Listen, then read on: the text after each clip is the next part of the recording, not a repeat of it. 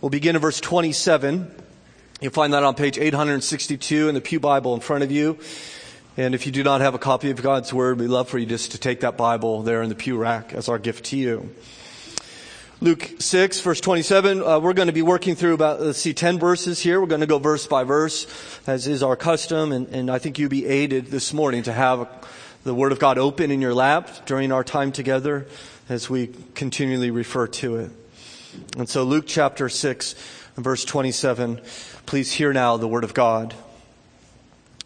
But I say to you who hear, love your enemies. Do good to those who hate you. Bless those who curse you. Pray for those who abuse you. To the one who strikes you on the cheek, offer the other also. From the one who takes away your cloak, do not withhold your tunic either. Give to everyone who begs from you, and from the one who takes away your goods, do not demand them back. And as you wish that others would do to you, do so to them. If you love those who love you, what benefit is that to you? For even sinners love those who love them. And if you do good to those who do good to you, what benefit is that to you? For even sinners do the same. And if you lend to those from whom you expect to receive, what credit is that to you? Even sinners lend to sinners to get back the same amount. But love your enemies and do good and lend, expecting nothing in return and your reward will be great. And you will be sons of the Most High, for He is kind to the ungrateful and the evil. Be merciful, even as your Father is merciful. We thank you, Father, for your mercy on us.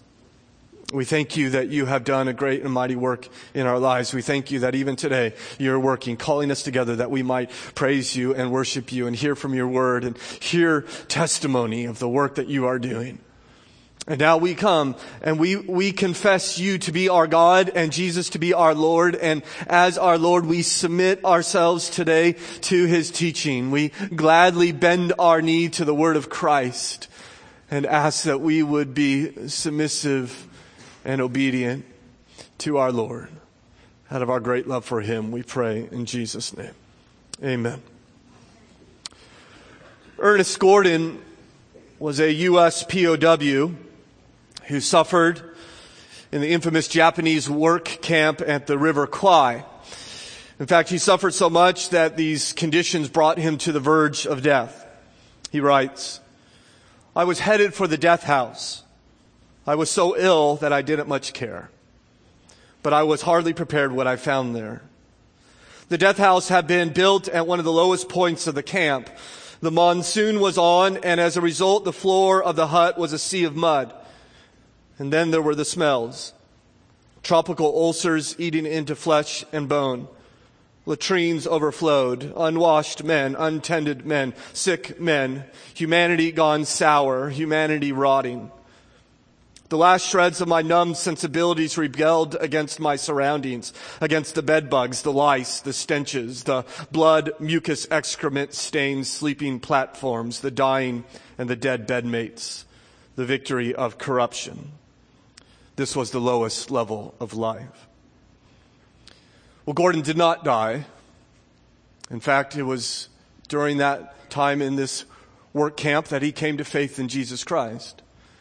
In fact, many in his section did. Many bowed their knee to Jesus. And, and as they did, they began to love one another and support each other. And their love grew for each other. And as their love grew for their fellow POWs, their great hatred for those who tormented them also grew. In fact, he was confronted by what was going on in his heart when he read the gospel. He said, we learn from the gospels that Jesus had his enemies just as we had ours. But there was this difference. He loved his enemies. He prayed for them. We hated our enemies.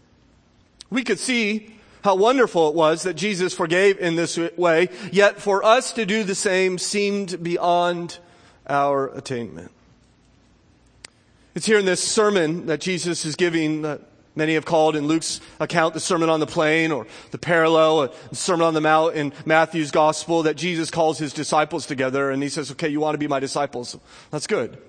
But you should know what that means. You should know what it means to, to live as a follower of mine. If you want to know what Christianity is supposed to look like, uh, you probably go no better place than, than this sermon here. As Jesus says, you know what a disciple is? Well, he's someone that, that is often poor and hungry and sad. And, and, we consider both the physical realities of that and the spiritual truths behind it. And then he goes on and says, you know, a disciple is also persecuted.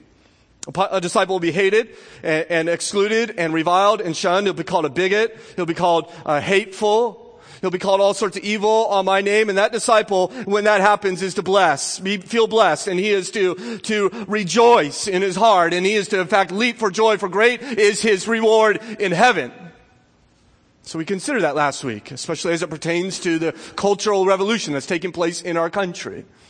That when our country turns against truth and begins to call us names and begins to exclude us, that we will consider ourselves blessed as God loosens our hold upon this world and that we will rejoice and leap for joy for our reward is great in heaven. And so we thought about what does that look like in our hearts? How do we respond? But now Jesus begins to talk about how do we respond not just inside of us when persecution comes upon us, but how do we respond to those who actually call us the names? How do we respond to those who hate us? How do we respond to our enemies? The natural reaction, of course, is to hate your enemies, to want to hurt them back, or at least to avoid them. That's how the Jews lived. They were, of course, to love their neighbor, but they defined their neighbor as the fellow Jew, leaving them to hate those who were not. This is how the Romans lived. They hate people who are unlike them. This is pretty much how every community has lived uh, in the history of humanity. We love our own and we hate those who are outside of our group. And often, if we're honest, this is how Christians act. We love each other, but we're very angry with the world.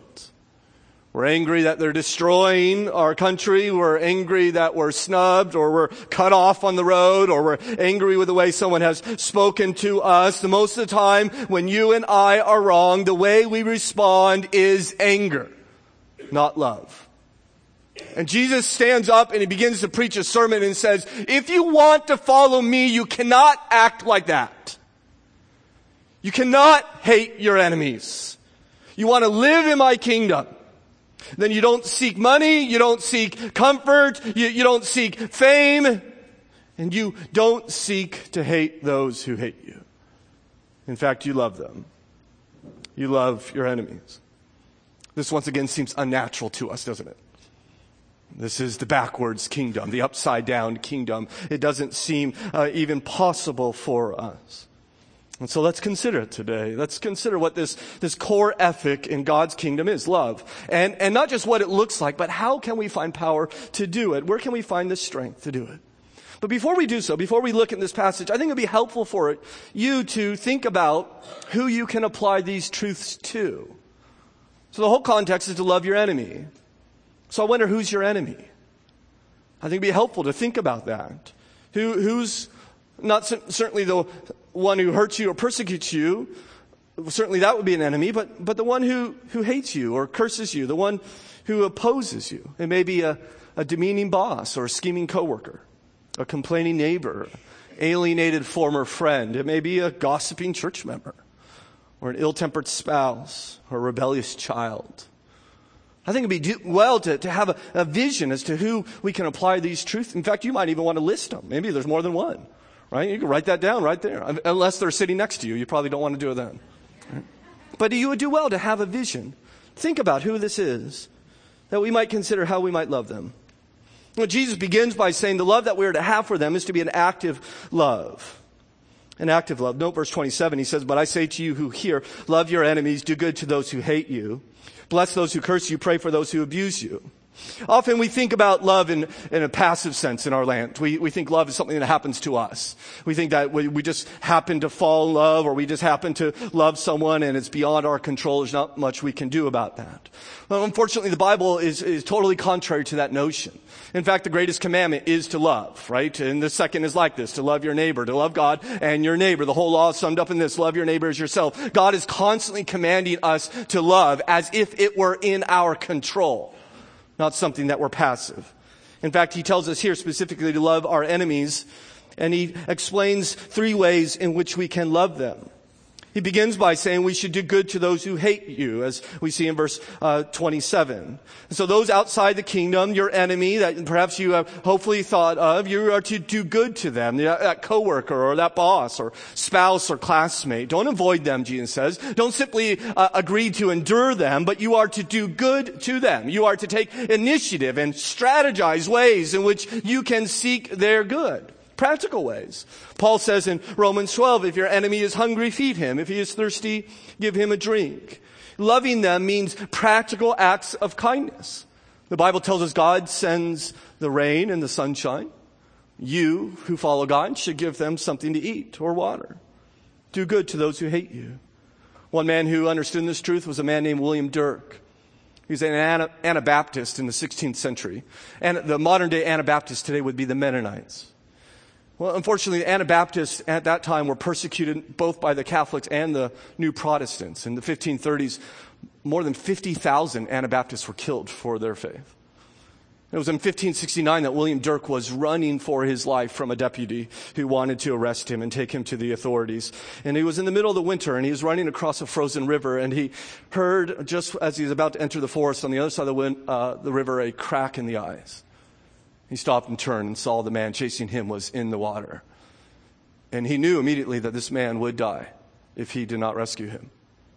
He wrestled for a moment. Is this God's deliverance? Right? Would you think that? I'm running for my life because of my religious convictions, and now all of a sudden this man falls into a frozen river. Is this not God saving me? Well, that was not Dirk's conclusion. What came to his heart was that Jesus says, I'm to do good to those who hate me. So he saved the man. And despite the man's protest, Dirk was burned at the stake for his faith. Do good to those who hate you.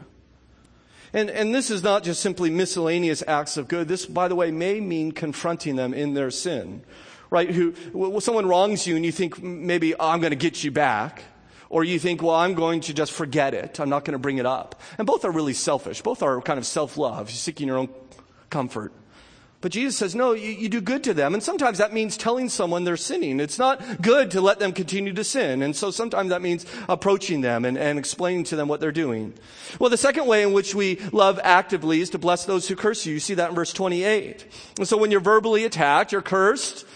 People speak evil against you, they malign you, they gossip about you, spread half truths about you, you respond, not by holding your tongue, you know, often that's what we do. We, when we pat ourselves on the back when we do it, we just don't say anything, even though we're burning up inside with hurt pride. And Jesus says, no, I don't want you to just simply be quiet. I want you to bless them. I want you to give a gentle response to angry words. Someone comes up to you and says, you know, you're, you're such and such. Right? And you respond, I'm sorry you feel that way. Can you help me change? So someone comes up to you and says, you know what Lenny said about you? You say, really? That doesn't sound like Lenny. Wow, Lenny's such a nice guy. I don't think he would say that. Let's go talk to Lenny and figure this out. You see, not criticism for criticism, not curse for curse or gossip for gossip, but he says bless them. And Paul would write in Ephesians 4:31, it says, "Let no, no unwholesome talk come from your mouth, but only that which is good for building each other up, that it may give grace in time of need." We bless those who curse us. Sometimes, once again, that means confronting them in their sin. I appreciate the story that R.C. Sproul said that he was at a conference at one time when, when uh, this Christian conference erupted and a lot of name calling and anger. There was one theologian in particular that was being accused of these hidden motives by a pastor at the conference. And the re- theologian's response was noteworthy to Sproul. He did not grow red-faced or raise his voice or say, how dare you, who think you are, etc. Instead, he softly said to the man in front of them all, sir, you are slandering me. And it was that, that quiet response that this man immediately understood what he was doing and repented right there. And it was a, a source of unity for that conference. Sometimes the loving thing is not simply to uh, absorb it, but to warn someone when they're sinning. Well, the third act of love that Jesus explains is we are to pray for those who abuse you. I think this is very important to understand, especially those who are in abusive situations. Jesus does not say stay in that situation he says, pray for them, right? You can pray at a distance, right? You don't need to be in the same home to pray for someone. And so we are, when someone abuses us, we are to pray for them. In fact, I think this seems to be the deepest form of love. Uh, uh, I could give you a cup of water and still not love you in my heart. I could say nice things to you and still hate you. But when he says pray for them, what he is saying, he's calling us to drain all our ill will towards people and want them to flourish and to express that even when they're not around as we intercede to them for God.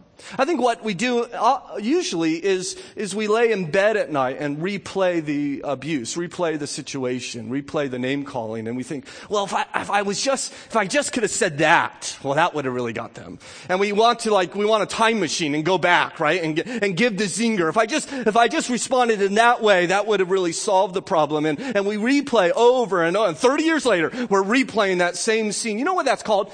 Enslavement. Prison and Jesus said, no, when you, you lay in bed, don't feel sorry for yourself, feel sorry for them. And pray for them. God move in them and God heal them and help them and save them. Father, I don't know what made them this way, but use my life to be like Jesus. Use me as a tool to transform them. Pray for yourself, right? But sometimes you, you want to choke the person. Right? God, help me. Work in my life. Remember Stephen who's being stoned to death and there he falls to his knees right on the verge of death. And what does he say? Father, do not hold this sin against them. Pray for those who abuse you. You see, what Jesus calls is this active love. We love by doing good. We love with our words by blessing. We love with our heart by praying. This is what Christ has called the church to be. This is what he calls his Christians to be. When you find a church that does this, you have found the church that Jesus has died to create, a church in which good triumphs over evil. In fact, Paul wrote in Romans 12 and verse 21, do not be overcome by evil, but overcome evil with good. And I think what he means by that is don't let someone else's evil produce evil in you.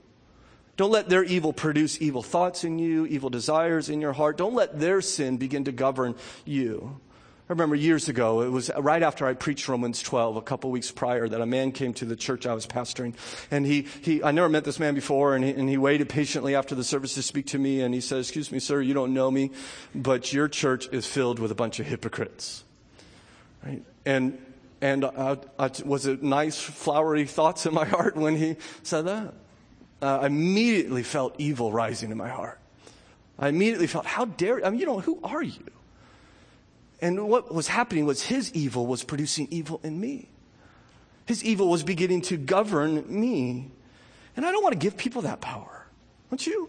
I want to give Jesus that power. I want Jesus to govern my thoughts and Jesus to govern my heart. And when we experience evil, we ought to say, You're not my Lord.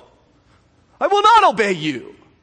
Jesus is my Lord. He controls my heart. Do not over, do not be overcome by evil, but overcome evil with good an active good, an active love. And Jesus explains this love is not only active, but it's sacrificial as he gives us these three illustrations of sacrificial love. The first being give the other cheek. We see it in verse 29. To the one who strikes you on your cheek, offer the other also. Again, I don't believe Jesus is saying, let someone keep hitting you. I don't think he's saying, hit me again, I'm still breathing. I, I think it's not a call to endure abuse. And what, the reason why it's not loving to let someone keep abusing you. In fact, Jesus, you know, he was struck on the cheek. He stood before the high priest and, and there was all these accusations and Jesus finally spoke up and says, by the way, where are the witnesses? And immediately the, the, the servant uh, slapped him across the cheek. And, and Jesus did not say, well, here's the other cheek for you to hit. And you know what he said? He says, if I have spoken wrongly, bear witness of the wrong. But if rightly, why do you strike me? He confronts him with love. And so it's not to keep enduring abuse, but it is a call not to retaliate against people. It is a call not to hit back. In fact, the issue I don't think here is of abuse. The issue is of humiliation, right? You, you don't slap someone on the cheek to hurt them. You slap them on the cheek to humiliate them. I'd rather you punch me than slap me, to be perfectly honest. Right? In fact, in Matthew's gospel, he says, if anyone slaps you on the right cheek, now people will be right-handed on this day. It was not looked highly to be left-handed. To hit someone on the right cheek with your right hand, you have to use your backhand. Right? And so it is a sign of disrespect, a sign of humiliation. Jesus is saying, endure these, these insults with peace, endure them with patience. In fact, in this culture, they, uh, they didn't greet you with shaking hands, right? We, we, we walk up to each other and we extend a hand and we greet each other and we lock hands and shake it. They, they, they would greet you by walking up and turning their cheek to you. because they, they want you to kiss their cheek. And that's how they say hello. That's what a friend does. He turns the cheek to you. And if you walked up to someone and you turned the cheek to him in order to get kissed, and rather than kiss, you got hit across the face, Jesus says, well, ask him to kiss the other side of the cheek. In other words, extend the hand back out. Right? Don't let their insults rob you of your opportunity to love them. Don't fight back, even if it requires sacrifice. And so if you're humiliated, you're insult, don't demand your right. Don't, don't be so quick to defend your honor. Don't let their slap stop you from loving them. He goes on and says, give your possessions. Look in verse 29. And from the one who takes your cloak, do not withhold your tunic either. Now, by the way, they didn't have walk-in closets in this day. Right? They, they didn't go in and think, well, you know, that doesn't match with that and, and that's dirty and I need to iron that or whatever it is. Right? They had a coat. And the coat actually doubled as their blanket. And then they had a tunic, which was their under, it was their underwear. And, and Jesus says, if someone comes and they take your, your cloak, don't withhold your tunic either. Now, he's not, he's not saying to them, help people rob you. He's not saying if someone comes to rob you, you say, well, by the way, let me show you where the safe is and I could open that up for you. That's not what he's saying here. But he's saying that, that because it's not loving, by the way, to, to help people to do this to you.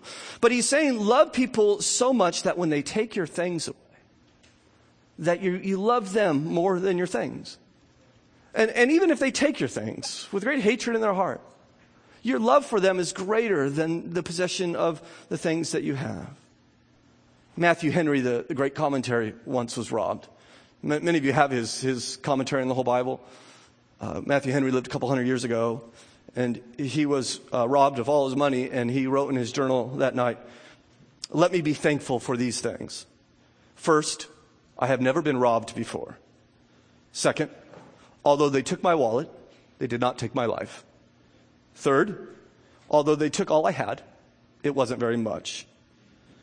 And last, it was I who was robbed, not I who robbed. Give your possessions. Lastly, Jesus talks about this sacrificial love by saying, give your money. Verse 30, give to everyone who begs from you from the one who takes away your goods, do not demand them back. I don't think Jesus is saying that we should give to a con man or someone who says, yeah, give me your money, I'm going to go blow it on drugs or whatever. That's not a way to love them. But what he is saying is be ready and willing to meet people's needs. Someone comes to you with a need, Christian, you are to respond with generosity, outrageous generosity, and not expecting to get back. You're to give to them, not so that you can have something in return. God did not give to you so that you can give something back to Him. And we are to give like God. And then finally, Jesus comes and God summarizes all in verse 31 and what we call the golden rule. And as you wish that others would do to you, do so to them. I, I, I was uh, raised on the golden rule. Uh, most of you know I was not raised as a Christian. There was, there was no Christian in my home as we were growing up, but the golden rule was, uh, was spoken to me on, at least on a monthly basis, quite often much more. My father was a very moral man, a man of a very strong sense of integrity and, and rightness. And, and whenever I would get in trouble, uh, he would pull me aside and he would say to me, Stephen, do unto others as you would have them do unto you. I mean, it was even the King James version. And it was just, and, and out it came. And, and I just thought, well, dad, I mean, my dad writes Proverbs. This is pretty cool. He's, uh, he's brilliant. And, and, I, I, remember when I was 16 and, and, starting to learn about Jesus and I was reading his, his Bible and I remember reading this passage and I fell out of my chair. It's like, wait a second, Jesus said that. And I ran to my father and I said, well, you didn't make this up. This was Jesus' rule, right? You stole this from Jesus. You never gave him credit. And, uh, and, and it's this beautiful rule. By the way, my dad loves Jesus now and still loves his rule and uh, serves as a deacon in his church. Praise the Lord for his grace upon my family. But Jesus says there's a way of living. There's a rule, a way of living. And it's don't worry how people treat you, but you should be more concerned with how, how you would want to be treated. And then do that to other people. And Jesus is saying, stop, stop worrying about your hurt feelings. You know, the root of all our conflicts is just this pride, this sense of self preservation. Jesus says, stop that. In fact, start treating people the way that you want to be treated. And, and I think uh, uh, the common rule that we live by, not the golden rule, the common rule is just, i want to get whatever I can. I'm going to do whatever I can get away with. And we live our life. I mean, it's just even kids getting in the car and who they're going to fight for the best seat. Who gets the best seat? Who gets to sit up front or whatever? It's like, what, uh, what do I want? That's what I'm going to go after. And Jesus says, wait a second. That's not how to live. You should live by thinking about other people and actually doing for them what you would want to have done to you. And the context, of course, is especially in referring to enemies. And so I think Jesus is ultimately saying, if you were an enemy of God, how would you want to be treated by a Christian? Right? If you are outside God's grace, if you are outside a relationship with God, and you encountered a Christian, how would you want that Christian to treat you so that you can clearly see the gospel? Live that way. Do unto others so that they can see the gospel in you. Do as you would want to see. Sacrifice for them. Love them, expecting nothing in return. I wonder, are you quick like I am to defend your honor? Demand respect get even? Or is your love sacrificial? In fact, Jesus drives home the point when he uh, thirdly considers that this love that we're to have is an uncommon love. Note verse 32. If you love those who love you, what benefit is that to you? For even sinners love those who love him. And if you do good to those who do good to you, what benefit is that to you? For even sinners do the same. And if you lend to those from whom you expect to receive, what credit is that to you? Even sinners lend to sinners to get back the same amount. You see, Jesus is saying, if you love just like uh, the, the world, just like everybody else loves, you're not loving the way I commanded you. And he gives us these three illustrations of worldly love. And he asks, you know, what's so special about this love? What, what credit is there? What benefit is there? In other words, our love needs to exceed that of the world. The world says, I'll love you if you love me. I will do good to you if you do good to me. Everyone loves this way. Everyone. And Jesus says, no, your love is to far exceed that. If you love people only because of what they do to you, you're, you're not loving them for their sake. You're loving them for your own sake. And he challenges those who claim to be his. And he says, if your love is no better than those who don't claim to be mine, what credit is that to you? Where is the benefit? Where, where is the work of God in your life? When I think about this, I'm, I'm reminded of a story that I read some time ago about a missionary couple who were on furlough. And, and they were back on their stateside assignment after a very tiring stint on the foreign fields. And they had been looking forward to this time. And there was just this anticipation. When can we get back home and rest and recover and restore? In fact, for the first time in their missionary career, they actually didn't bounce around from missionary apartment to missionary apartment. They actually were able to get their own place, a, a townhouse. It was a new townhouse, and there was a little patio out back, just a small little plot, and, and yet this was um, the dream for this uh, missionary woman, this wife. And the patio became the focus of all her attention. She, she bought furniture for it and put flowers out there and decorated it and put a rug out there, and she just spent all her time out there. It was a little place of refuge. It was her place of peace. Well, after a few months, some neighbors moved in. And uh, the best way to describe them, according to this woman, was that they were coarse. They played loud music day and night. There was a constant flow of obscenities coming in through the shared wall of the townhouse. They would urinate in the front yard in daylight. And they destroyed her peace. And she just kind of bore down and said, I'm just going to endure it. I'm just going to try to find that peace even in the midst of it. Until crisis came. She came home one day, and the neighbor's children had come over to her patio and with orange spray paint pans had sprayed the walls and the floor and all the furniture. And she was furious. And she was distraught. She said, I felt hatred that I did not know rise up in my heart. But at that same time, these words rose as well. If you love only those who love you, what credit is that to you? And so she fled to Jesus. She begged him for help. And as a result, her walk with Christ grew at that time more profoundly than it had before. She experienced his presence and she began to list ways in which she could love her enemies. And she baked them cookies and she offered free babysitting and she invited them up mom over for coffee. And as she did, her love for them actually began to grow and abound and she began to have compassion upon the life that they have been given and the pressures in which they face. And the fact the day came when she had to return to the mission field, she actually wept because she was leaving these neighbors whom she once hated. We are to have an uncommon love, a supernatural love. It has been said to return evil for good is devilish, to return good for good is human, to return good for evil is divine. I wonder, Christian, in what way is your love distinct?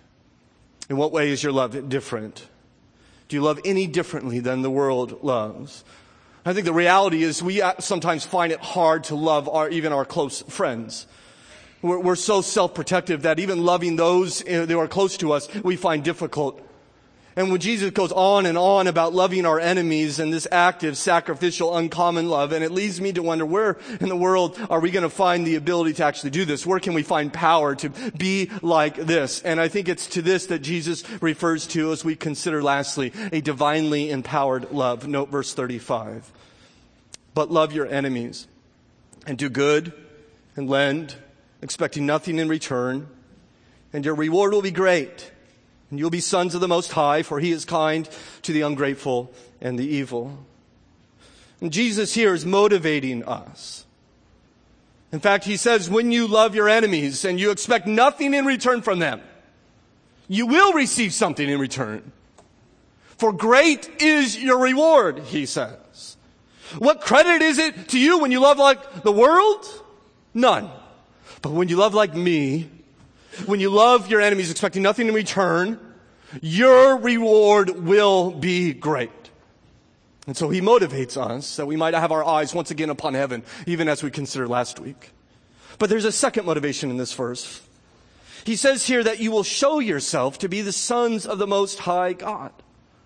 It, it, it's, he, he, comes and, and sometimes you might read it that, that, if we love this way, we'll become sons of the Most High. But in the next verse, he actually calls God our Father. He's already assuming that we are sons of the Most High. He's assuming that something amazing and supernatural has taken place. That you and I have been adopted into God's family. That we have become his sons and daughters of the Most High God. And he comes and Jesus says, now show the world what that looks like. Show the world what you really are. Show the world that you are God's children. Show the world this contrast between you and them that is too hard to ignore, that they would look at you and even if they do not know me, they would say, if there is a God, this woman knows him because what she does is not natural. That we would not curse to those who curse us or attack those who attack us. God says it's not how we're to live. Hate those who, who, who do good to those who hate you and bless those who curse you and pray for those who abuse you and it's proof that you're God's children. It's proof that you have been adopted. You know why? Because it shows the family resemblance. Well, what is God like? Well, he's a lover of his enemies. In fact, you know that at the end of verse 35. For he is what? Kind to the ungrateful and the evil. Who is the ungrateful and the evil? Well, we are. Who has he been kind to? Us. In fact, he's not only kind, note verse 36, but be merciful even as your father is merciful. He is merciful to us. You understand that not one of us would be a follower of Christ. Not one of us would have forgiveness of sins and eternal life if God did not love his enemies. That if God did not do good to those who oppose him. And when you receive that mercy, you who are ungrateful and evil actually become his sons and daughters. You know, the Bible says you are evil and it says you are God's child. Every religion in this world says you're either one or the other. You're either evil or you're the beloved child. Christ comes and says, no, you need to understand you are both. You are an enemy who has been adopted. You are an adopted enemy.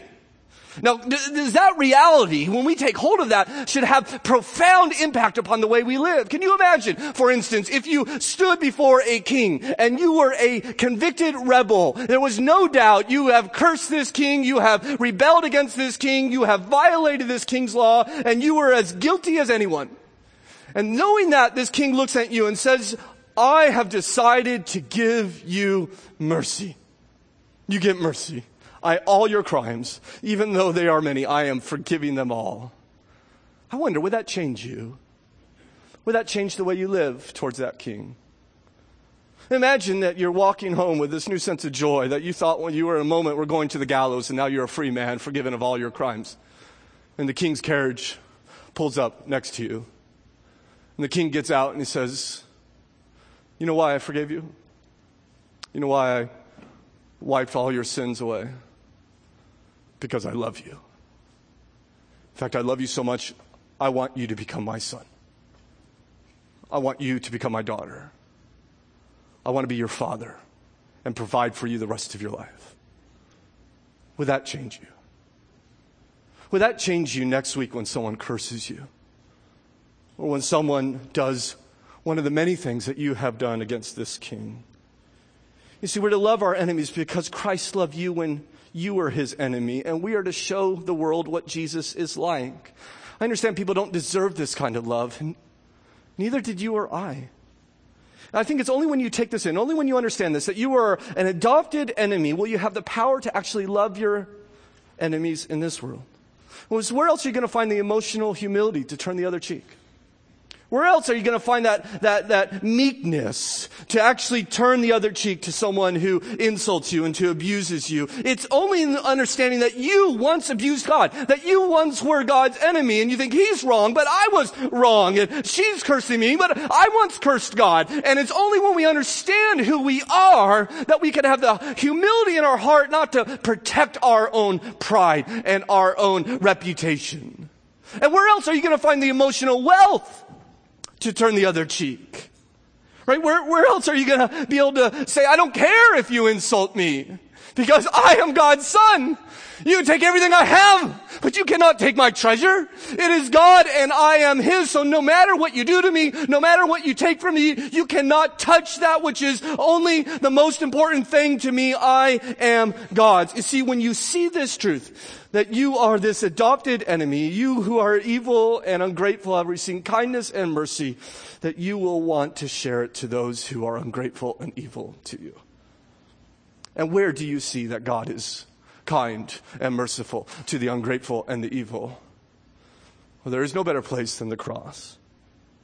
On that night when Jesus was arrested, men show up with clubs and torches and grab hold of him. Remember, Peter takes out his sword and he lops off that servant's ear. This man who's taking Jesus to die. And Jesus says, Peter, put your sword away. And he reaches up and touches that man's ear and he restores his ear. You think that would end the arrest right there. This man just put an ear on a man's head. But no, they drag him away. He's being dragged away. He looks at Peter and says, Peter, do you not know if I wanted to, I could call a legion of angels here and kill everyone on this garden. They're not going to kill me. I'm giving my life. I'm God. I'm laying it down. Do you not understand that the glands that they will use to spit upon me and the muscles they will use to hit me, I am holding those together by my very word. Do you not understand that the nails they will drive through my hands and feet, I have made those by my divine creed. Do you not understand that the tree that I will be nailed to is a tree that I myself have created? They don't kill me. I am giving myself up. I am laying my life down. And so they dragged him before a court and they took his cloak and his tunic too. And they slapped him in the face and they beat him not once and not twice, but three times and there was no retaliation. Right? My heart wants them to zap just one guy. Right? Just strike one guy dead and just to flex your muscle a little bit, but none of that. Because he's much better than I am. And they would drag him to a cross and nail him there and hoist him up in the sky, bleeding and naked. And you know what he does? He prays for those who abuse him. Father, forgive them, for they know not what they do. Abused, and he's praying, cursed, and he's blessing, hurt, and he's doing good, hated, and he's loving. And right before he dies, he declares with a loud voice, It is finished. You know what's finished? Taking all the wrath of God all the punishment of God on sinners upon himself. Absorbing the wrath of God for who? You. Me. taking that upon himself so that I might be forgiven and that you might receive mercy and that he might be kind to us. We, enemies of God, have become children of God. You want to know how to love your enemies? Where are you going to find the power to love your enemies? You have to live at the cross. The degree to which you appreciate your salvation is to the degree in which you will act like your Savior. About a month ago, I asked this church, and, I, and we were in Luke 6, and, and I, I, my heart, as I shared with you, is I want us to become desperate for God to work in our lives. I want us to become more restless. I just have this sense that we're just so comfortable here, and I want God to break us a little bit. And you know what I appreciate about this passage so much is it gives us an opportunity to become desperate, doesn't it? Because who's doing this? Right? Who's doing Luke 6, 27 through 36? Because I'm not. I'm like failing every time I have this opportunity. There's a struggle going on in my heart. And my hope is that some who hear this will find this so compelling and so desirable that there will be a yearning in your soul and say, Yes, Lord, I want to be like that, but I can't. How can I do this? Help me. Help me. And that you would call out to him and pray to him and beg him to make you like Jesus. Of course, there's some here I trust who will see this and maybe shrug their shoulders listen to this and say, well, that, that sounds nice. Maybe I'll tinker at it. But you know in your heart, you're, you're not going to try. You're not going to live for this. By Tuesday, you'll forget we even considered it. I'm sad for you. Because Christ wants so much for you. The way to follow Christ is the blessed life, and you are turning your back upon the blessed life. And there are some here who, when I asked you to think of your enemies, you thought, well, there's just too many. Or maybe there's just one, and that person is particularly evil and painful in your life. And, and maybe you're, you're, even mad at God. And maybe you're thinking, God, why, why won't you take this away? And I don't know the answer to that, friend, but I do understand that God, in these painful times, is usually uses them to make us more like Jesus than any other time. So you wonder why God is treating me this way. Well, he, at the very least, he's giving you an opportunity to die to yourself, to become desperate for him, to show the world what Jesus is like, to remember that you have received mercy, that you're his child, and now go walk like Jesus. And there's some here who I imagine will listen to this and say, There's no way I'm going to do this. There's no way I'm going to do good to those who hate me. I'm not going to bless those who curse me. It sounds weak to you. It's offensive. And I find it interesting how Jesus begins this passage. Look up in verse 27. He says, But I say to you who hear. Isn't that interesting? It almost implies that Jesus understands that some will listen to this, but they won't be able to hear it. They won't be able to see the beauty in it. And I want you to understand if you hear these words and you say, No, I'm not doing this, you are rejecting Christ as your Lord. You know, for him to be a Lord means he is the one who commands you. And you say, no, I'm not going to do it. You, I'm not going to obey you. You reject him. And you reject him because you are ungrateful and evil. And you know how God is to those who are ungrateful and evil? He's kind. He's merciful. And he would give you mercy this very moment. If you would despair of your rebellion against him, if you would bow your knee to King Jesus. The Bible says if you believe in your heart that God raised him from the dead and confess with your mouth that Jesus is Lord, you will be saved. Well, Ernest Gordon eventually was released from that prison camp. And he made his long trip back home, traveled by train through Asia. And along the way, as it happened, he ended up next to a train full of wounded Japanese soldiers. Gordon writes about them saying, they were in a shocking state. Their uniforms were encrusted with mud, blood, and excrement. Their wounds, sorely inflamed and full of pus, crawled with maggots. The wounded men looked at us forlornly as they sat with their heads resting against the carriages, waiting fatalistically for death. They were the refuge of war. There was nowhere to go, no one to care for them. These were the enemy how do they respond, these POWs? Without a word, most of the officers in my section unbuckled their packs, took out part of their ration and a rag or two, and with water canteens in their hands, went over to the Japanese train to help them. We knelt by the side of the enemy to give them food and water, to clean and bind up their wounds, to smile and say a kind word. At which an allied officer exclaimed, What bloody fools you all are! Don't you realize that those are the enemy? Yes, we realized it. And that was the point. We're called to love our enemies. Where do they learn to love like this? It's how Christ has loved them. I wonder, friends, who are your enemies? Will you love them like Jesus? Father in heaven, we thank you for your word. We thank you that Jesus calls us to do things beyond ourselves. Will that please, will you just work in us, Father, through your Spirit to make us desperate to become what Christ calls us to be? We want to love like we have been loved. God, I freely confess I was your enemy. I cursed you over and again. I hated you. So did my brothers and sisters here in their own way. And yet, rather than rejection and damnation, we who are ungrateful and evil have received mercy and grace through the death of Jesus Christ our Lord. Help that win our hearts. Help that to transform us that we might be like Christ. I know there are friends here, Father, my brothers and sisters, whose life is very hard and there is very uh, great deal of oppression in their life from those who would do them harm. Father, will you not give them strength through the cross to be like Jesus? Will you not create Hamilton Baptist Church a place of love that the world does not recognize and yet finds so compelling? that Christ might be glorified. We pray in Jesus' name. Amen.